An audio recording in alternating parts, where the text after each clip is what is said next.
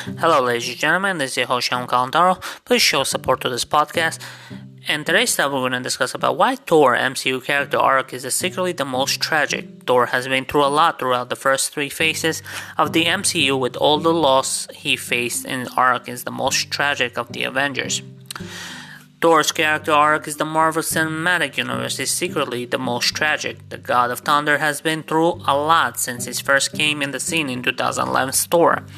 While his character development has been one of the most emotionally satisfying throughout of all the Avengers, Thor has also been one superhero to put, put through the ringer in constant basis. Thor began his MCU journey incredibly spoiled and the Italian prince Asgard. He didn't have much responsibility, took the advantage of his loyal status. Every turn ensured that the goddess of thunder figured that he didn't have to earn anything, and that the ascension to throne would simply be handed to him. However, as being stripped of his mighty hammer, Mjolnir and banished to Earth. Thor started down the long, painful road, and Thor, the superhero, discovered that his mischievous brother Loki was not actually his biological siblings. Not only his revelation ruptured their bond, but Thor effectively lost Loki as the brother he had always known and worked with because the trickster god's villainous term. There's also the fact that he lost Mjolnir a weapon which gave Thor strength and power. Related every Thor 4 and Guardians revealed from Love and Thunder set photos. Things didn't get any better for him. Thor the Dark World, which saw Thor's mother Frigga die, protecting Jane Foster, who herself nearly died after absorbing the Aether, a mysterious and powerful force.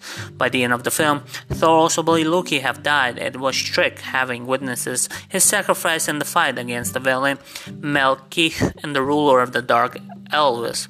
It was a lot of absorbed. What's more, Thor suffered an innumerable amount of loss. Thor, Ragnarok, the Avenger, Infinity War, his father Odin, Loki, for real this time, Jen, entirely Asgard and the most of his population first, at the hands of his sister Hela, and later by way of Thor. Thor generally is easygoing, funny, and cheerful guy, so it's easy to dismiss and ignore his pain. However, he's experienced a lot of tragedy and arc in the Avenger of Endgame in the culmination of grief suffering has been through since he was the first introduced to the MCU by the point. He felt guilt for failing to kill Thanos before he snapped him half of the world's population. Out of the experience event occurred only shortly after Thor had lost Asgard most of his people, and in addition Thor lost Jan in a snap as obvious by his selection exclusive drinking sadness and God Thunder wasn't go- doing so well. One can argue the endgame allowed him time at least sit with the process of grief sometime something has ever actually had time to do before. Of course, all it's not say that the other Avengers haven't also suffered tremendous loss. Captain America lost Peggy Carter and missed out his life General Hulk, lost his entire family, tenants, and so on. However, tra- tragedies Thor has forced had overcome throughout the MCU have been ongoing since the beginning.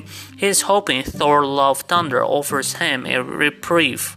Next, Elizabeth Olsen teased House Scarlet, which is the MCU multiverse key in 2013. Anyways, guys, I hope you enjoyed this topic. Don't forget to show support on my podcast. Please check out my website, SeanTopics.com, subscribe my YouTube channel, follow my Instagram page, and check out my songs all over the platform. Thank you for listening. Bye.